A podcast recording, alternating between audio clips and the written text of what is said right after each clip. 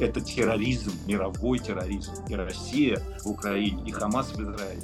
Знак равенства. Реальное зло почувствовало свою силу, поднимает голову по всему миру, потому что э, год назад этому злу не была дана, дан нужный вовремя отпор. Почерк Хамаса и почерк первых месяцев террористической войны в Украине один и тот же. Неимоверная жестокость, варварство, дикость, зверье. Люди не научились решать свои проблемы без войны. Всем привет, это подкаст «Поживем увидим». Меня зовут Надежда Юрова, и гость этого эпизода – актер Анатолий Белый. Анатолий сейчас находится в Израиле, в городе Нетания. В стране уже шестой день идет война с террористами Хамас. Об этом и не только мы и поговорим. Анатолий, здравствуйте. Здравствуйте. Расскажите, где вы сейчас находитесь и в безопасности ли вы? Я нахожусь сейчас дома в городе Нетания, э, ну, можно сказать, в относительной безопасности, потому что это город в центре страны, до которого, слава богу, пока ничего не долетает. Мгм. То есть никаких тревог воздушных и так далее не было? Была одна за все это время, и все остальное время спокойно. А когда была, вы спускались куда-то, у вас есть бомбоубежище или что-то типа того? Да, в доме есть бомбоубежище, дом э, относительно старый, в общем, нет э, мамады, нет комнаты бронированной в квартире. А вот. А есть э, бомбоубежище внизу в подъезде. И, ну, мы, нам достаточно было спуститься на лестничную клетку на два этажа вниз. Это было достаточно по условиям безопасности. Как вы встретили утро 7 октября? И, по-моему, часиков в 10, если не ошибаюсь, я проснулся и заглянул в телефон и увидел все то, что началось. Вот, и, в общем, был шок, а, очень сильный шок от того, что, в общем-то, война настигла а, нас в Израиле, и от того, что все это вообще могло произойти, а, совершенно непонятно, почему и как. Как вообще это могло произойти? Как? Самый, самый такой вопрос, как? Как? Потому что ну, действительно, защита Израиля на границах – это электронная защита в несколько слоев, не говоря уже о внешних сооружениях, которые уходят и вниз под землю, чтобы не было подкопов, и наверх, и все это защищено было так, что не могла муха пролететь. Ну, не образно говоря, а конкретно. И, конечно, это все это был шок от того, что это, как это могло произойти. Ну, а дальше, в общем-то, понимание, что, что делать. И, ну, понимаете, как бы тут, кажется, у нормального человека, ну, у человека, в принципе, как бы нет, ну, у меня такого нету, поддаться как бы психозу, там еще чего-то. Сразу понимаешь, так, дети, жена, так, что, куда, что делаем, что это, ну и как-то так. Дальше уже пошли конкретные какие-то э, действия, какие-то вопросы, что делать, что позвонил там местным ребятам, своим друзьям, которые здесь давно, и говорю, насколько это серьезно спросил, насколько опасно. Сказали, что серьезно, но как бы вот сейчас, на сегодняшний день, даже при открытии второго Северного фронта в Ливане, на границе с Ливаном, как бы мы твердо уверены, что у Израиля, у израильской армии достаточно, у израильского народа достаточно сил, чтобы действительно победить. Это не пустые слова, не какие-то лозунги такие, мы победим, мы победим. Ну, реально оценивая ситуацию, армия способна. Если э, вот сейчас смотреть, то, в общем-то, вся страна занята помощью армии. Действительно мобилизовано 360 тысяч человек, и еще прилетают израильтяне из разных стран резервисты действующих войск, которые э, идут на фронт. Вот, я, к сожалению, не попадаю под эту категорию, не служил в армии Израиля и не нахожусь здесь больше пяти лет. Есть, если бы это была такая возможность, вы бы пошли? Не исключаю.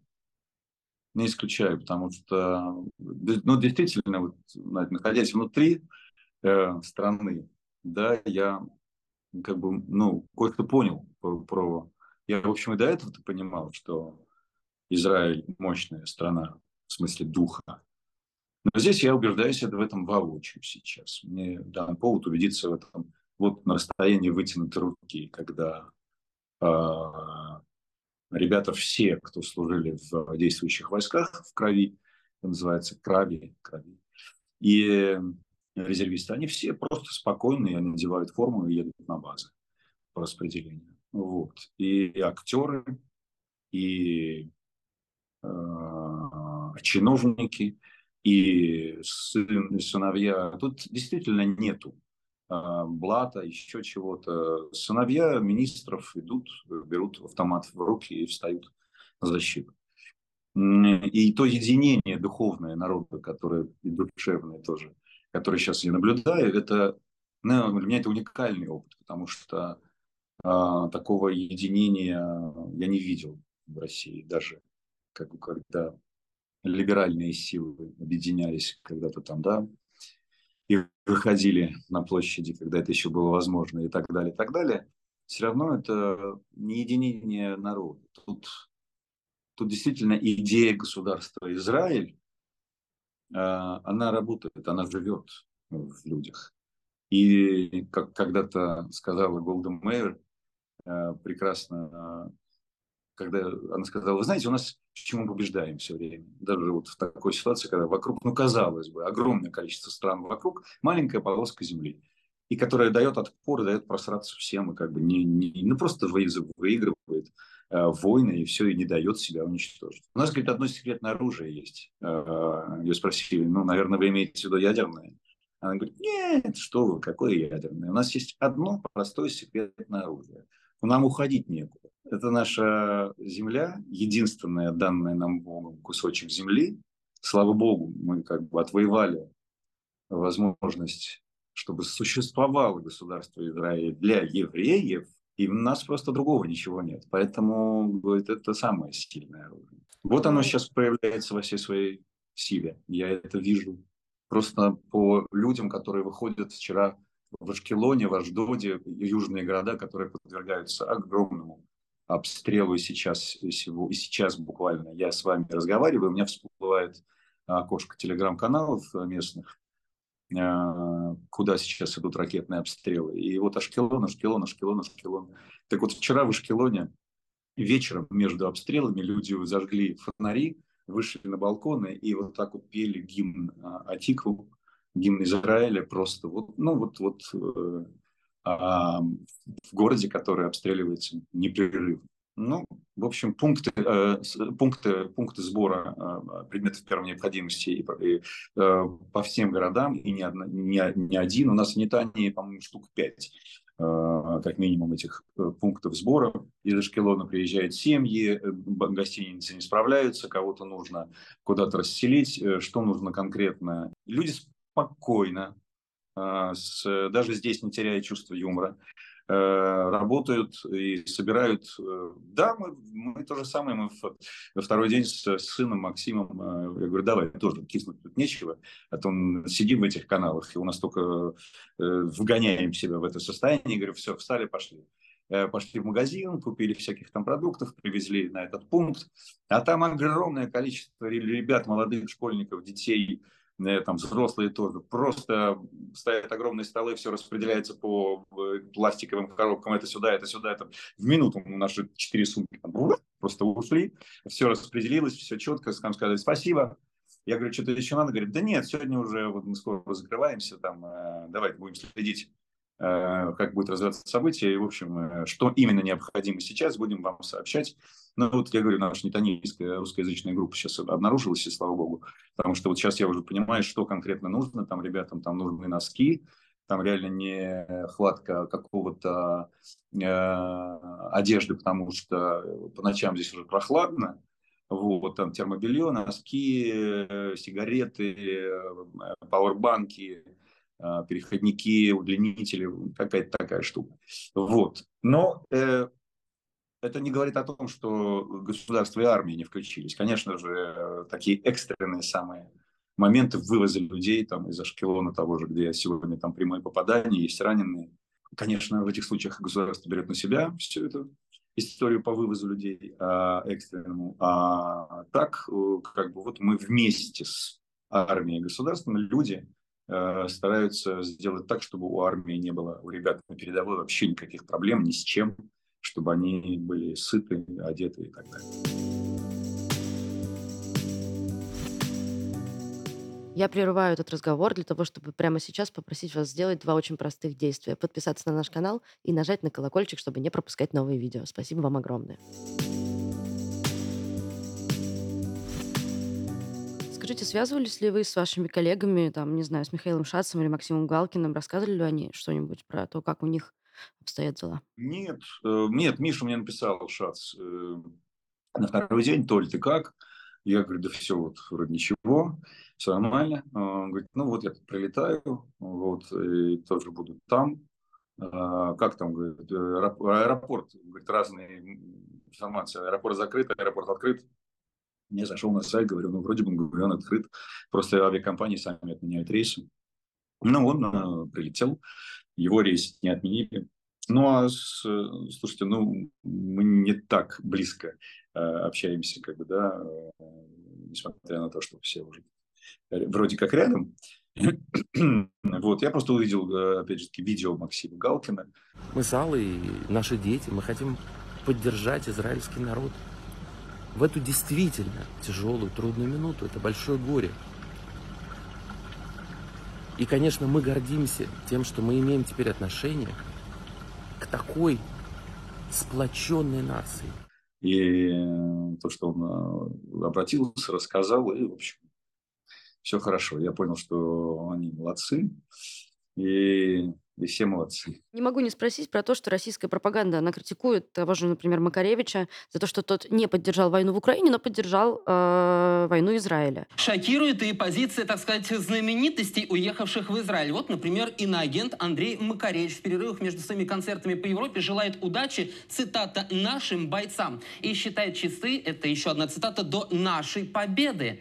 Хочется спросить Макаревича, это чьи бойцы наши и какую победу он так ждет. Ведь после начала украинского конфликта иноагент Макаревич осудил российскую спецоперацию по защите Донбасса, клеймил страну, в которой обрел популярность. А теперь вот новый поворот. Российская же пропаганда также издевается над Галкиным и другими релакантами, репатриантами а, что вот сейчас э, их призовут, мол. А, как вам кажется, это все вообще-то идет на руку российским властям, если они это так быстро обрабатывают пропагандой? Вообще это, конечно, белыми нитками шито, а, что это война выгодно России, к сожалению, в том числе уже. Мне кажется, это как бы уже никто не скрывает. Просто-напросто в секторе газа, ну, у нас тут эти фотографии ходят по сети, в общем-то, мне кажется, что это уже не может быть фейком, потому что это, ну, фотографии, наверное, вы видели, билборд в секторе газа, где висят Э, портреты основных идейных лидеров. Но вот, собственно, если так можно выразиться, эта ось зла, она себя уже не скрывает. То есть эти э, ряд государств, в которые входит Россия в том числе, Иран, э, кто там еще был, ну, Хамас, Хизбалла и так далее, это страны, которые, которым нужна война, которые как бы Э, ратует за э, консервативные ценности, да, в противовес э, либеральным европейским ценностям. Ну, риторика всего государства российского в последнее время все, все это наглядно на себе проявило. Все, все то же самое, почерк один и тот же. Вот, что у Хамаса, что а, у лидеров вот этих стран, которые да, хотят э, как бы говорят о том, что э, этот, этот самый, да, тот, сам, тот самый загнивающий Запад со своим ЛГБТ, со всеми безнравственностями, со всей своей бездуховностью ведут мир в пропасть, а вот мы, а вот мы сохраним э, планету в традиционных ценностях, где же женщина, мужчина, где брак, при этом это диктаторские, тоталитарные государства с отсутствием элементарных гражданских свобод. То есть просто эти страны хотят ввергнуть свой мировой порядок, установить, где все четко, где э, женщины-рабы, э, да, э, мужчины безнаказанно, значит, безнаказанны в своих действиях, ну и так далее. Мы, я хочу сейчас углубляться, мы понимаем, о чем идет речь. Да? Все, все, все, все то, как они видят мир с этими своими прекрасными ценностями, спасибо большое как бы нам в этот мир, мне в этом мире жить не хочется в таком миропорядке. Если обобщить, то э, сейчас как бы э, зло, реальное зло, почувствовало свою силу, поднимает голову по всему миру, потому что в год назад этому злу не была дана дан нужный вовремя отпор, и зло почувствовало вот эту вот дырку в заборе нашу, которая произошла в Израиле. У добра эта дырка да, образовалась. У добра вот она слабину почувствовала.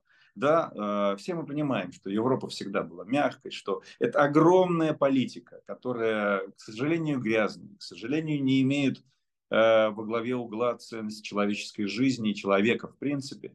Это какие-то свои большие игры маленьких людей, которые вот, да, решили, что вот, а, вот сейчас тот самый момент, когда нужно ударить и расшатать весь мир так, а, чтобы затеять глобальную мировую там, не знаю, войну. Я не знаю, что у них в головах.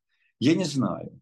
Но наглядно видно, что почерк Хамаса и почерк первых месяцев террористической войны в Украине один и тот же. Неимоверная жестокость, варварство, дикость, зверье. А, это ну, просто калька ну, э, а, гадалки не ходи, это почерк террористических государств, которые в данном в нашем случае имеют целью уничтожить государство Израиль, а в принципе, да, хотят какого-то своего миропорядка. Я, в общем-то, по натуре пессимист, но в этом случае я верю, что у них ничего не получится. Вы у себя на странице в Фейсбуке опубликовали слова Сергея Услендера. Там, в общем, рассуждения и о героизме, и о том, что случилось даже не ошибка, а провал. А, как вы думаете, что привело, с одной стороны, к такому провалу, а с другой к проявлению такого героизма? Проблемы обозначились, они есть, они серьезные. А, власть в последнее время действительно занималась только тем, что боролась друг с другом и за власть. И, в общем-то, это брешь и в прямом, в переносном смысле образованная, вот стоит нам очень высокую цену. За нее платит э, еврейский народ. Но с этим мы будем разбираться после войны. Все, больше я ничего не скажу. Да, поняла. А, очевидно, что то, что происходит в Израиле сейчас, это страшно. А как вы относитесь к тому, когда вы видите кадры погибших детей в Газе? Это ужасно. Конечно, тоже. Это война. И война вообще самое худшее, что может случиться с людьми в принципе. Вот.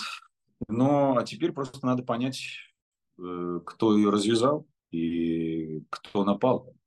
И тут, в общем, очевидно, что сейчас Израиль вынужденно обороняется и вынужден уничтожать э, все хамасовские объекты.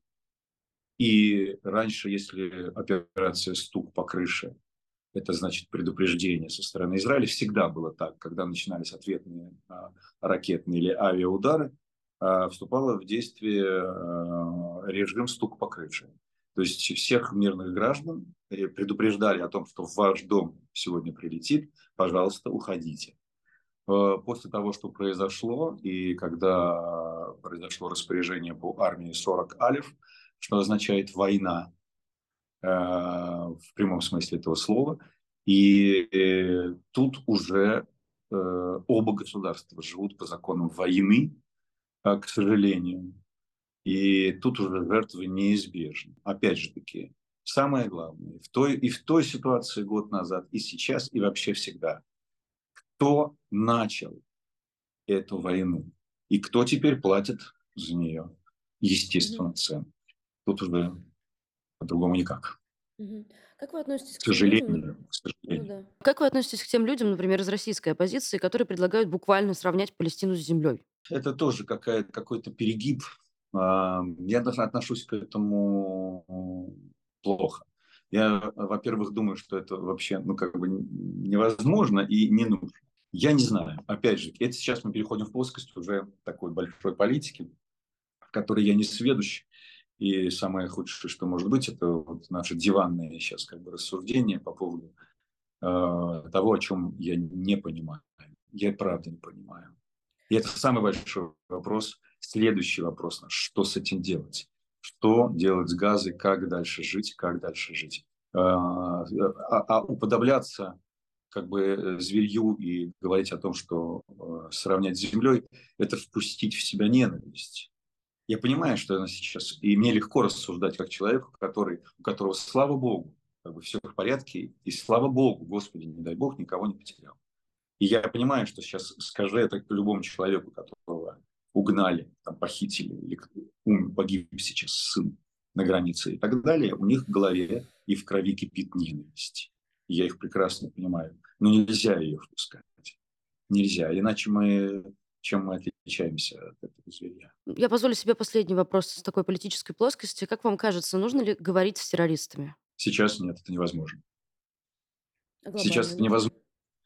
А в принципе, ну, все, все, все те, сколько там лет, э, когда Израиль вышел из Газа, сколько их, 17-16 лет прошло, а, э, доказывают, ну, хватит, мне кажется, уже доказательств.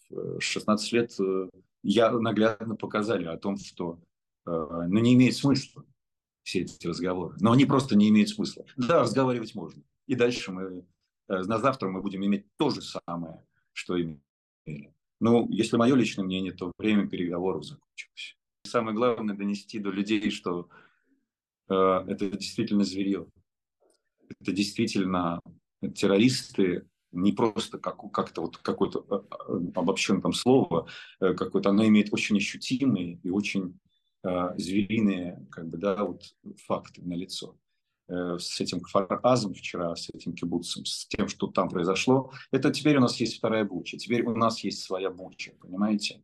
И свое 11 э, сентября, и своя вторая буча.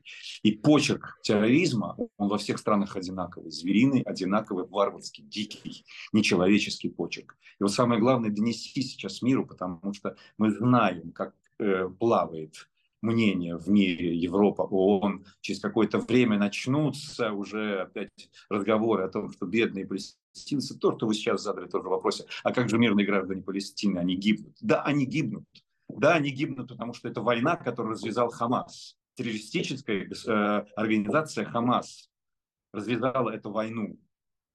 Это зверье. И надо понять миру, что это звери. Нужно показывать эти, эти фотографии, с кем мы сейчас имеем дело и против кого мы сейчас воюем. И да, мы воюем.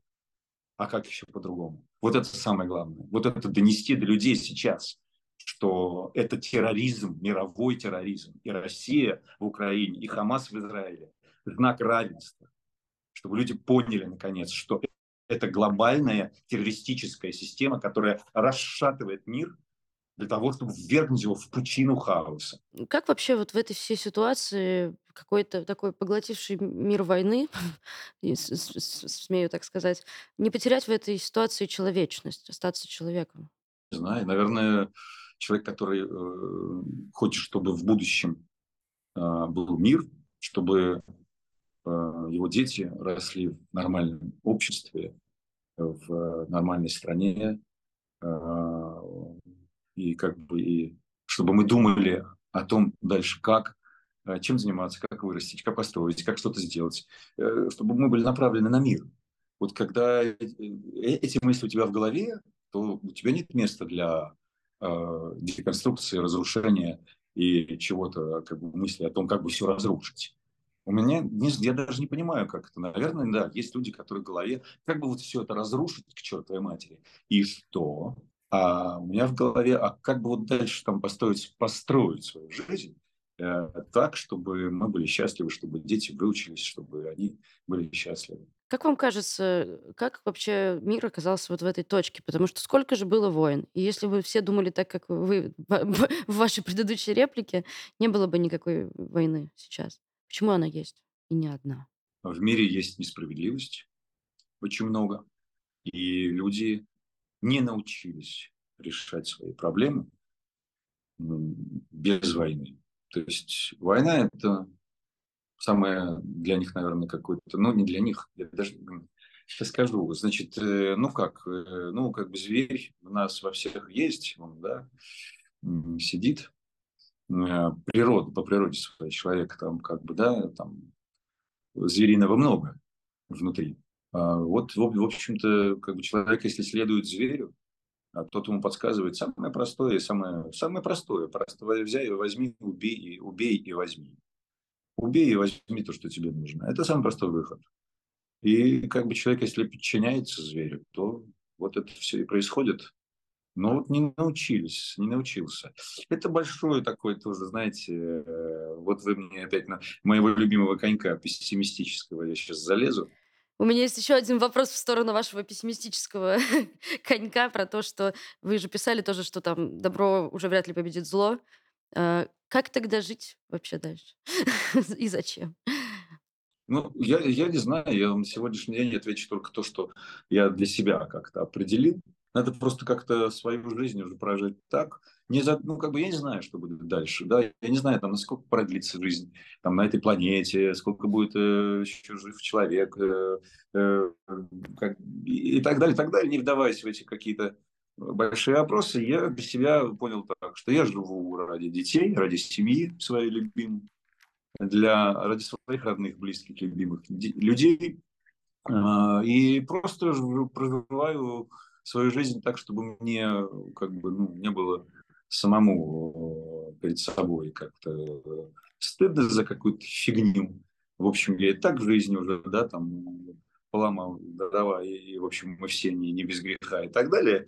Ну, вот как-то сосредоточиться, видимо, просто на, на каких-то простых вещах и ну, жить и, и делать э, то, как говорит Полунин, от чего дзинькает, э, делать с людьми, с которыми хочется обняться, и, цитируя того же Славу Полунина, периодически опускать ноги в воду. Когда вы уезжали из России, вы бежали от ощущения небезопа- небезопасности. А сейчас как будто бы вы снова в нем находитесь. Или вы чувствуете себя достаточно безопасно? Вы знаете, я верю. Вот в данном случае это абсолютно две, два огромных, две, две большие разницы, что называется. Это два совершенно полярных ощущения вы сейчас описали, потому что из России я уезжал а, из а, ощущения своей небезопасности от того, что я не могу говорить правду, я не могу жить так, как, как я хочу, и, ну просто из-за того, что я не могу говорить правду.